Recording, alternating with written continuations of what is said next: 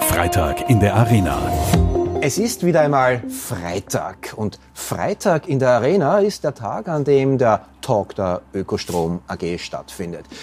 Ich begrüße euch ganz herzlich, aber ich bin ja eigentlich nur das Navi durch die Gespräche hier. Der eigentliche Gastgeber, das ist der Ulrich Streibel von der Ökostrom AG. Hallo Ulrich.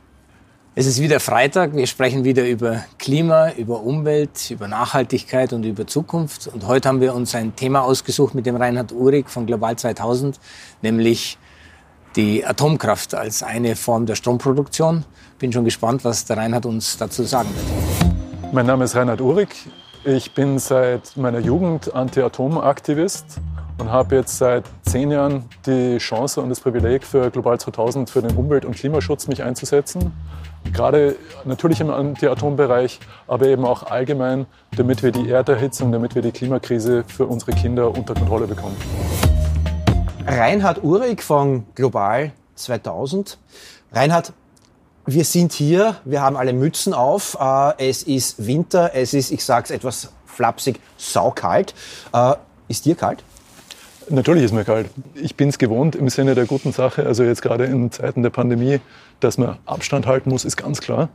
Dass man das in anderen Bereichen auch wirklich auf sich nehmen muss, dass einem kalt ist, das kenne ich aus den äh, Anti-Atom-Protesten meiner Jugend, aber eben jetzt auch der letzten Jahre, wo wir in Golleben äh, um einen besonders problematischen Endlagerstandort zu verhindern, mit tausenden Menschen tagelang auf der Straße gesessen sind, gefroren haben und letzten Endes erfolgreich waren, dass dieser Standort von der Landkarte gestrichen wurde. Insofern bin ich es gewohnt, dass mir kalt ist, wenn es wichtig ist.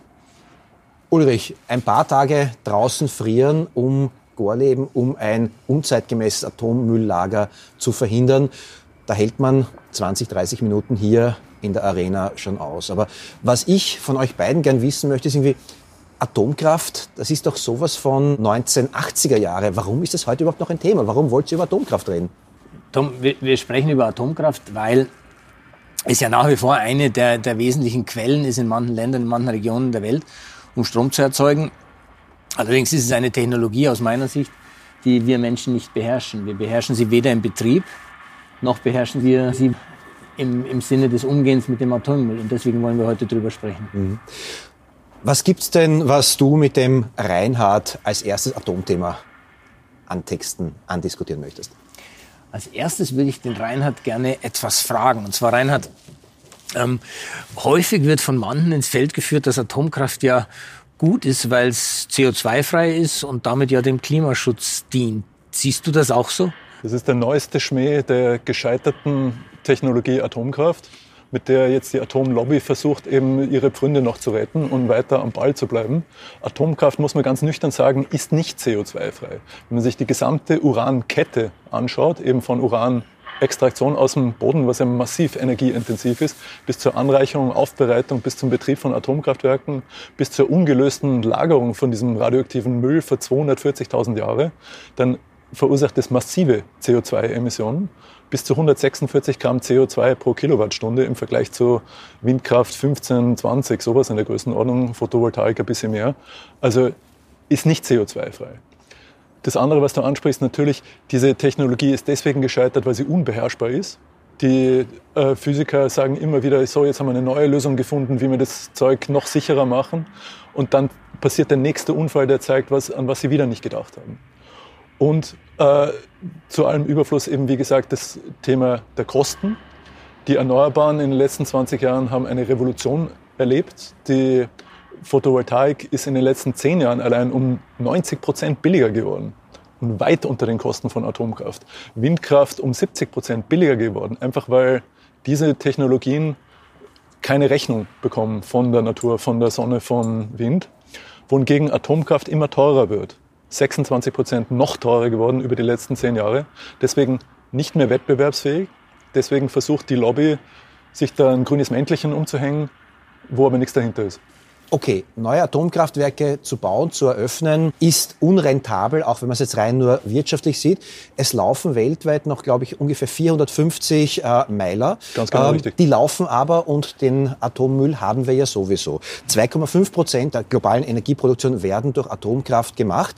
Äh, aber wir in Österreich sind ja ohnehin irgendwie atomkraftfrei. Ist es da nicht ein bisschen einfach, auf die Atomenergie hinzuprügeln, äh, weil das Problem der Meiler löst sich ja ohnehin biologisch. Den Dreck haben wir sowieso. Naja, jede Sekunde, die die Dinger weiterlaufen, machen die mehr hochradioaktiven Müll, der eben dann, wie gesagt, für 240.000 Jahre. Die Pyramiden sind vor 4.000 Jahren gewesen. Die Steinzeit vor 10.000 Jahren. 240.000 Jahre gelagert werden muss. Und diese Kosten, die wir den zukünftigen Generationen aufbürden, steigen natürlich. Und nur weil du ansprichst, eben die laufenden abgeschriebenen sind längst nicht mehr profitabel, längst nicht mehr wettbewerbsfähig gegen Erneuerbare. Das passiert in den Vereinigten Staaten, wo alte, uralte, abgeschriebene Atomkraftwerke regelrecht die Staaten anbetteln um laufende Subventionen, Betriebssubventionen, weil sie nicht mehr mithalten können. Also sagen wir, natürlich ist es viel gescheiter, die Dinger offline zu nehmen und die billigeren, erneuerbaren und ganz wichtig eben auch Energieeinsparungen durchzuführen jetzt. Aber interessant ist, Reinhard, es sind ja immerhin 150 neue Atommeiler in Planung. Zumindest angedacht. Auf dem Papier. Auf dem Papier. Aber ja. immerhin gibt es ja doch einige Staaten, die relativ konkret an den Neubau von Atommeilern gehen. England mit Hinkley Point. Ich glaube, Tschechien ist da auch ziemlich dahinter.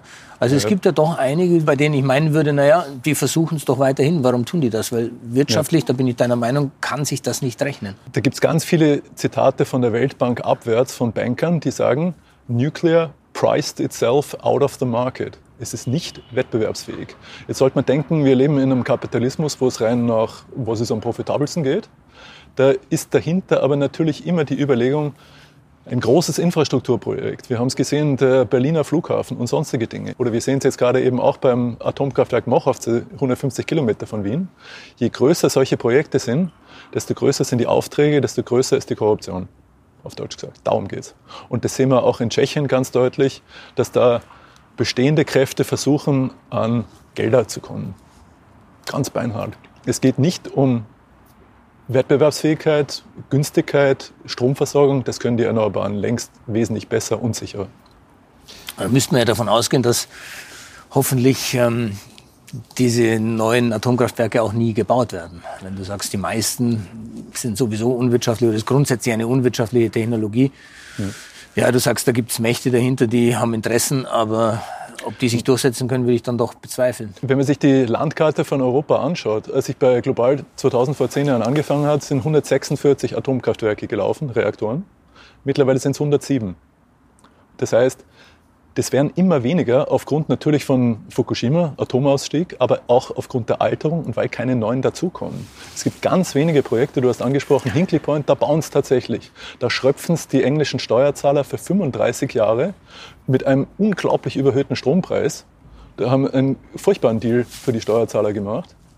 Ähm, da gibt es ein Projekt in Frankreich, das über zehn Jahre hinten dran ist, ein Projekt in Finnland, das über zehn Jahre hinten dran ist und das Katastrophenprojekt in Mochovce, das seit 1985 in Bau ist.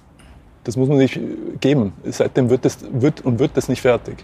Und ansonsten ist da nichts derzeit.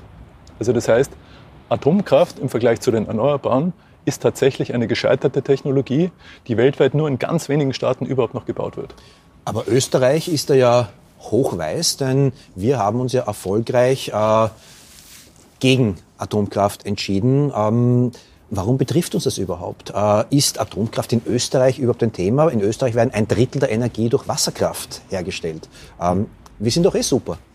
Naja, also richtig super können wir sein bis 2030. Ich meine, da gibt es jetzt zumindest Pläne im Erneuerbaren Ausbaugesetz, dass wir 100 Prozent uns erneuerbar mit Strom versorgen. Der viel größere Schritt wird dann sein, dass wir uns allgemein erneuerbar in Energie, also auch Wärme und Mobilität versorgen. Aber was uns natürlich betrifft, ist weltweite globale Phänomene wie die Klimakrise, aber natürlich auch potenzielle Unfälle in Atomkraftwerken. Wir haben das gesehen leider in Tschernobyl 1986, wo ein einziger Reaktor ganz Europa verseucht hat und Österreich, was wenigen so wirklich äh, klar ist, an zweiter Stelle von der Oberfläche über 40 Kilobecquerel pro Quadratmeter belastet wurde nach Weißrussland. Einfach weil wir Pech gehabt haben. Weil die Windrichtung so war, weil es hier geregnet hat, großteils im alpinen Raum, Gott sei Dank muss man sagen, also nicht im besiedelten Raum. Aber trotzdem hat Österreich sehr viel abbekommen von einem Reaktor, der über 1000 Kilometer entfernt war. Und dann haben wir viele, die wenige Dutzend Kilometer entfernt sind, wo wir natürlich ein Interesse daran haben müssen, dass da was Nachhaltiges passiert. Jetzt sagst du schon, der Betrieb ist nicht beherrschbar. Ich glaube, das haben wir gesehen, weil es gibt dann doch alle 15, 20 Jahre einen Großunfall und das ist völlig klar, dass wir solche Dinge nicht zulassen dürfen. Ähm, du sagst, schon aus ökonomischen Gründen wird die Atomkraft sich nicht weiterentwickeln können. Schauen wir mal auf das Endlagerthema. Wir haben ja Müll, der über Jahrzehnte aus der Atomkraft produziert worden ist. Wo ist der jetzt und wo soll er mal hin? Derzeit ist der hochradioaktive Müll großteils an den Reaktorstandorten, in ganz wenigen Fällen in zentralen Zwischenlagern weltweit. Und die Japaner sagen, das ist wie wenn du ein Haus baust ohne Toilette. Und das jahrzehntelang. Und nicht weißt, was du mit deinem Mist machst. Nach 60, 70 Jahren gibt es weltweit kein einziges Endlager für hochradioaktiven Müll. Am weitesten muss man dazu sagen, sind die Finnen. Die sind tatsächlich am Bauen von einem Endlager. In Granit, die hochseriöse Ingenieure, die sich da gründlich Gedanken gemacht haben, an einem Reaktorstandort ganz in der Nähe. Dort soll ein Lager entstehen. In den nächsten Jahren soll es fertig werden. Da gibt es einen sehr guten Film, der eben genau diese Ingenieure befragt und die auch reden lässt und die alle ins Philosophieren kommen, eben über diese Zeitläufe. 240.000 Jahre muss das sicher sein. In den Zeiten kann es Eiszeiten geben. Es kann natürlich geologische Verwerfungen geben. Ob dann Wasser reinläuft in dieses Lager, ob zukünftige Menschen wissen, was da drin ist, ob das eine, dass das eine Gefahr ist, ob Terroristen an dieses Material ran wollen und Bomben bauen könnten. Also das heißt, All diese Fragen sind ungelöst und es gibt derzeit keine seriöse Lösung dafür. Wir propagieren und sagen auch eindeutig auch für den österreichischen schwach- und mittelradioaktiven Müll, dass es Sinn macht, diesen Müll nicht an der Oberfläche zu lagern, wo es einfach noch viel gefährlicher ist aufgrund von Unfällen oder Terrorismus eben, sondern oberflächennahe. Aber dass ein Konzept, wie es früher vorgesehen wurde, wir machen ein Loch, schmeißen es rein, machen Deckel drauf und gut ist, sicher nicht funktionieren wird. Das heißt, es wird das Konzept der sogenannten Rolling Stewardships, dass man laufend schauen muss, was da passiert. Für die Halbwertszeiten dieser radioaktiven Stoffe wird wahrscheinlich das Realistischste sein und das auf im Falle Österreichs 300 Jahre, so lang wie seit Maria Theresia. Vergleichsweise wenig im Vergleich zu 240.000 Jahren, was die Betreiber von Atomkraftwerken eben vor sich haben. Das heißt, wir müssen diesen, diesen Atommüll 240.000 Jahre bewachen. Ständig bewachen, umdrehen, ausgraben, wieder eingraben. Naja, ich meine, ähm, idealerweise nicht dauernd ausgraben und wieder raufschleppen, aber sobald da unten was passiert, und das sieht man einfach in den Versuchsendlagern, da passiert was, da läuft Wasser rein, da wird was undicht, dann muss den wieder raufholen. Was können wir in Österreich, im atomstromfreien Österreich, denn eigentlich tun? Was erwartest du, was erwartet Global 2000 von der österreichischen Bundesregierung, äh, um diese Prozesse zu unterstützen? Was man tun kann und was wir allgemein tun sollten, ist vorangehen, Leadership zeigen. Und das können wir, nur weil wir gerade über Endlage gesprochen haben, fordern wir das von der österreichischen Bundesregierung auch, haben das lange getan und jetzt passiert es tatsächlich, dass wir einen vorbildlichen Prozess aufsetzen für die vergleichsweise lächerliche Lösung unseres schwachen und mittelradioaktiven Mülls, der eben wie gesagt für 300 Jahre nur gefährlich ist.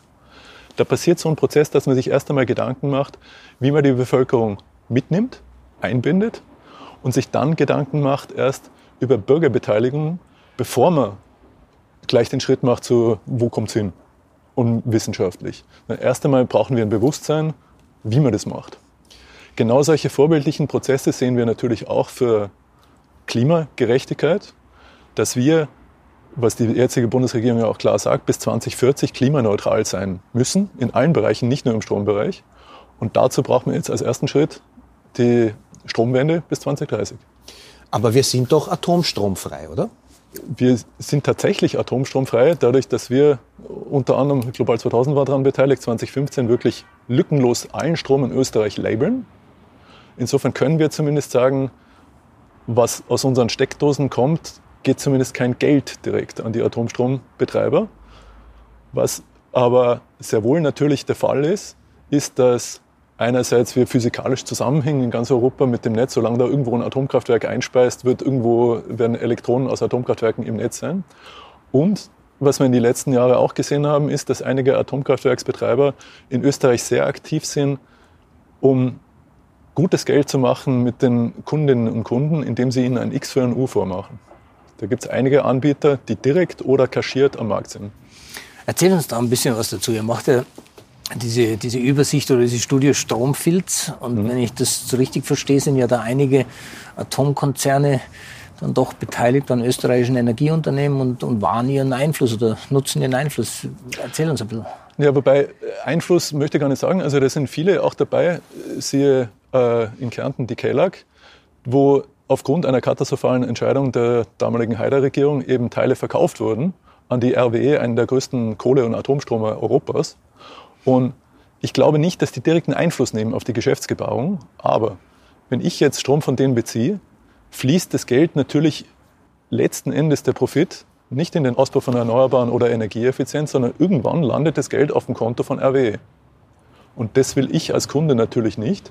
Deswegen machen wir Druck auch auf die Landesregierung, dass die regelrecht ihre Landesstromversorger befreien von diesen Atombeteiligungen. Das ist Gott sei Dank dieses Jahr ist es gelungen in Niederösterreich. Da haben die Wiener Stadtwerke einen Atomkraftwerksbetreiber ausgekauft von der EVN. Und sowas sehen wir für die anderen eben auch als notwendig. Du Ulrich, äh, du bist Manager, du bist Chef, du bist der Vorstand eines Energieversorgers.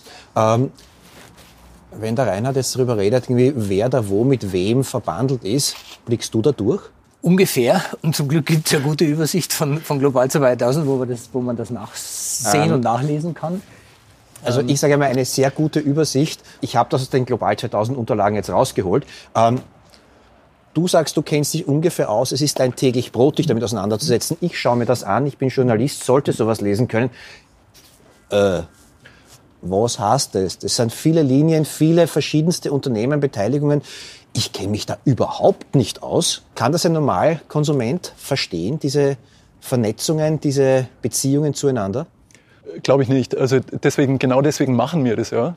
Eben spendenfinanzierte Organisationen, die sich da mit viel Zeit und Energie auch reinstecken, das aufzubereiten für die umweltbewussten Konsumentinnen und Konsumenten und dann schon Empfehlungen abgeben. Deswegen haben wir abgeleitet aus diesem Stromfilz auch äh, zusammen mit dem WWF gerade vor ein paar Tagen den Stromanbieter-Check 2020 veröffentlicht, mhm. wo wir eben wirklich auf dieser Basis der eigentumsrechtlichen Verflechtung, auf Basis natürlich des Grünstrombezugs mhm. der Kundinnen und Kunden, aber eben auch der Unternehmensausrichtung, Eigentümerstruktur äh, weiterer Indikatoren ein wirkliches Ranking der Stromanbieter in Österreich vornehmen, erstmals von allen Stromanbietern. Und das heißt, wenn ich als Konsument die Liste lese, also einem Stromanbieter-Check, dann kann ich sicher sein, wenn ich im oberen Drittel suche, dass ich dann auch wirklich nachhaltig erzeugten Atomstrom und kohlestromfreien Strom bekomme. Unserer Meinung nach ja. Wir haben da ein sehr komplexes Bewertungssystem, Bewertungsmatrix entwickelt über die letzten Jahre, auch immer weiter verfeinert. Äh, das wir auch ganz transparent offenlegen, natürlich die ganzen Bewertungen. Also das heißt, die Kundinnen und Kunden können sich da zumindest ein transparenteres Bild machen, als wenn Sie nur in so ein Vergleichsportal reingehen, wo Grünstrom, Grünstrom, Grünstrom empfohlen wird. E-Control, die offizielle Behörde, hat gerade ihren Stromkennzeichnungsbericht wieder veröffentlicht. Die sagen, von den etwas über 150 Anbietern in Österreich sind 131 Grünstromanbieter. Alles grün. Und wenn du das dann im Detail aber anschaust, wie die zusammenhängen, wie die verbandelt sind und auch wie die Unternehmen ausgerichtet sind, eben in Richtung Klimawende, in Richtung Paris-Konformität oder in Richtung weiter so, dann gibt es einen Riesenunterschied. Und deswegen machen wir dieses Ranking. Und das versteht dann auch Menschen wie ich. Also nicht nur der Ulrich, der irgendwie das beruflich macht, sondern auch irgendwie Normalkonsumenten, Normalkonsumentinnen wie ich sollten das verstehen? Ich hoffe. Falls nicht, bitte mich anrufen oder uns schreiben. Okay. Aber wir kriegen jedes Mal, wenn wir es veröffentlichen, sehr viel Feedback, sehr viel Traffic auch auf der Homepage, die Leute, die sich das runterladen mhm. und Rückfragen ganz konkret eben, warum ja. wir tun, was wir tun. Ich fange jetzt trotzdem noch mal ganz bei den Basics an, bitte. weil äh, das ist zwar ein Expertentalk, aber es gibt halt auch Normalsterbliche wie euch euch und mich. Ähm, ihr habt es auch irgendwie aufgeschlüsselt, woher die Energie kommt, die wir in Österreich verwenden. Das schaut doch eigentlich schon recht gut aus. Können wir zufrieden sein mit diesem Status quo? Naja, wie gesagt, bis 2030 wollen wir, dass das Ganze grün ist. Also sei das mit Wasserkraft, sei das mit Wind, Sonnenkraft, Geothermie, dass diese 16 Prozent fossile Wärmekraft da draußen sind. Mhm. Das ist schon noch ein ordentlicher Schritt, äh, gerade eben weil Stromversorgung ist das eine, Wärmeversorgung, wie gesagt, das andere. Also dass die, die Kraftwerke, jetzt gerade sieht man es nicht, Simmering hinter uns, mhm. das macht ja nicht nur Strom, das macht ja auch eine Wärmeauskopplung. Und diese Prozesse, diese Transformationsprozesse sind nicht rasch zu machen, müssen aber jetzt angegangen werden. Sonst schaffen wir es bis 2040 nicht. Du hast angesprochen, so Wärmekraftwerke wie Simmering. Mhm. Ähm, ich bin so ein typischer Altbaubewohner in Wien und denke mir, okay, also ich stelle meine Energie jetzt zwar nicht mit fossilen äh, Brennstoffen mehr, aber ich heize so. Mhm. Ähm, ich habe eine ganz normale Gas-Kombitherme in meiner Wohnung und wenn ja. alle sagen, da müssen wir raus, äh, wie soll ich das schaffen? Soll ich aufhören zu heizen? Aufhören zu heizen ist schon mal ein, ein guter Punkt, wo die Wien Energie und die Stadt Wien auch dran sind, nämlich Energieeffizienz, Wärmedämmung. Die beste Kilowattstunde auch in der Wärme ist natürlich die Kilowattstunde, die ich gar nicht brauche. Und wir haben zusammen mit den Kollegen von WWF und Greenpeace ein Szenario gemacht, Energie Zukunft 2050, wie wir ganz Österreich erneuerbar versorgen können. Eben nicht nur der Strom, der vergleichsweise einfach ist, sondern eben auch die Wärme, auch die Mobilität, alles, Industrie, die gesamten Systeme. Und das zeigt, wir müssen runter im Verbrauch und dann geht's. Und weil du ansprichst, äh, Gastherme in der Mietwohnung, das ist wirklich der schwierige Knackpunkt, der nicht schnell geht. Was wir allen empfehlen ist, nicht reinfallen auf die Lobby der Gaswirtschaft, die gerade ganz massiv unterwegs ist, zu verkaufen. Kannst weitermachen wie bisher, heiz halt weiter mit Gas, mit grünem Gas. Das ist, wird keine Lösung sein. Wir brauchen grünes Gas, aber wir werden es brauchen für die Industrieprozesse, für die Föst in Linz, die sicher grünes Gas brauchen wird und auch für andere industrielle Prozesse. Dieses Gas wird zu wertvoll sein, als dass man es einfach durch den Schornstein verheizen. Kannst du ganz kurz ja. nur mit einem Halbsatz erklären, was grünes Gas ist? Das wissen, glaube ich, sehr viele Menschen nicht. Grünes Gas ist fossiles Erdgas, wissen wir alle, kommt aus der Erde. Äh, irgendwelche alten Viecher, die vor hunderttausenden Jahren Millionen äh, verrottet sind und die wir jetzt verbrennen. Grünes Gas kommt als Biomethan von Wiesen, aus Reststoffen idealerweise leider teilweise auch aus intensiver Landwirtschaft, was wir als Umweltschützer natürlich sehr kritisch sehen. Gerade Mais-Monokultur äh, mit großem Einsatz von Glyphosat und anderen problematischen Stoffen sehen wir nicht als Lösung an. Das heißt, nachhaltiges grünes Gas wird es nur beschränkt geben und es wird sehr wertvoll sein. Also soll es nicht verheizen aus dem Fenster raus. Weil du sagst, als Mieter in einer, mit einer Gastherme in einer Wohnung, was wir empfehlen, ist, sich mit dem Eigentümer in Verbindung zu setzen und zu sagen, Herrst, ich will das nicht mehr. Ich will eine Zentralheizung fürs ganze Haus. Ich will, dass wir das gesamte Haus zumindest effizient zentral beheizen. Und dann ist nämlich auch ein Fernwärmeanschluss nur noch einen Schritt weiter. Fernwärme derzeit auch in Wien, auch in anderen Städten immer noch ein bestimmter Anteil fossil. Mhm. Aber da gibt es zumindest Strategien, wie man rauskommt aus dem Ganzen in Richtung erneuerbare Wärme durch Geothermie, durch Solarthermie, durch andere Prozesse. Und was machen wir im Übergang? Das dauert ja dann doch eine Weile, weil es ist tatsächlich so, Energieeffizienz ist der Schlüssel. Also ja. Ich war ja eine Zeit im Umweltbundesamt und da ist ganz klar, die Marschroute, der Energieverbrauch muss um 50 Prozent runter. Sonst genau. können wir die ja. Energiewende nie schaffen. Sonst schaffen wir es nicht. Das heißt also minus 50 Prozent Verbrauch. Und gleichzeitig brauchen wir natürlich dann ähm, Technologien, die, die tatsächlich CO2-frei sind. Es ist nur so, diese Prozesse, du hast vorher mal angesprochen, das dauert ja schon eine Weile. Ja. Was tun wir jetzt die nächsten 10, 20 Jahre? Investieren in Infrastruktur und in Energieeffizienz. Aber die große Gefahr, die wir sehen, ist, dass wir jetzt losrennen in Richtung von Scheinlösungen. Dass wir Scheinlösungen wie eben, wir nehmen jedes Verbrennungsmotorauto und ersetzen das durch ein Elektroauto. Wir nehmen jede, jede Flugreise und ersetzen die durch irgendeinen Biotreibstoff, was auch immer. Wir ersetzen den, er den Erdgasanteil durch Biogas. Das führt eher dazu, dass sich keine Veränderung durchsetzt und das eher den Transformationsprozess, den es braucht, blockiert. Das heißt, eben wie gesagt, lieber dem Eigentümer Stress machen, dass es Veränderungen gibt, als jetzt auf Scheinlösungen umsteigen. Wir haben in dieser Talkshow ja auch, das wisst ihr schon, ein Element, das nennt sich der Tipp am Freitag, wo wir unseren Gast oder unsere Gästin äh, bitten, jetzt nicht nur sagen, ruf doch deinen Hausbesitzer an und sag, wir wollen an die Fernwärme dran. Das kann man schön fordern, sondern ja. äh, wo ich mir denke, okay, ich würde von dir jetzt gerne einen ganz konkreten Tipp am Freitag haben. Tipp am Freitag. Was kann ich, was kann der Ulrich, was kann jeder von den Zuseherinnen und Zusehern wirklich tun, um ein Stückchen Gutes für das Klima, für die Umwelt und für sich selbst zu tun? Das Erste, was man tun kann, aber das, was wahrscheinlich eure Zuseherinnen und Zuseher alle schon gemacht haben, ist zum gescheiten Stromanbieter wechseln. Das ist mal das Wichtigste, was man auch immer wieder kommunizieren muss. Das Zweite ist aber auch den eigenen Fußabdruck reduzieren.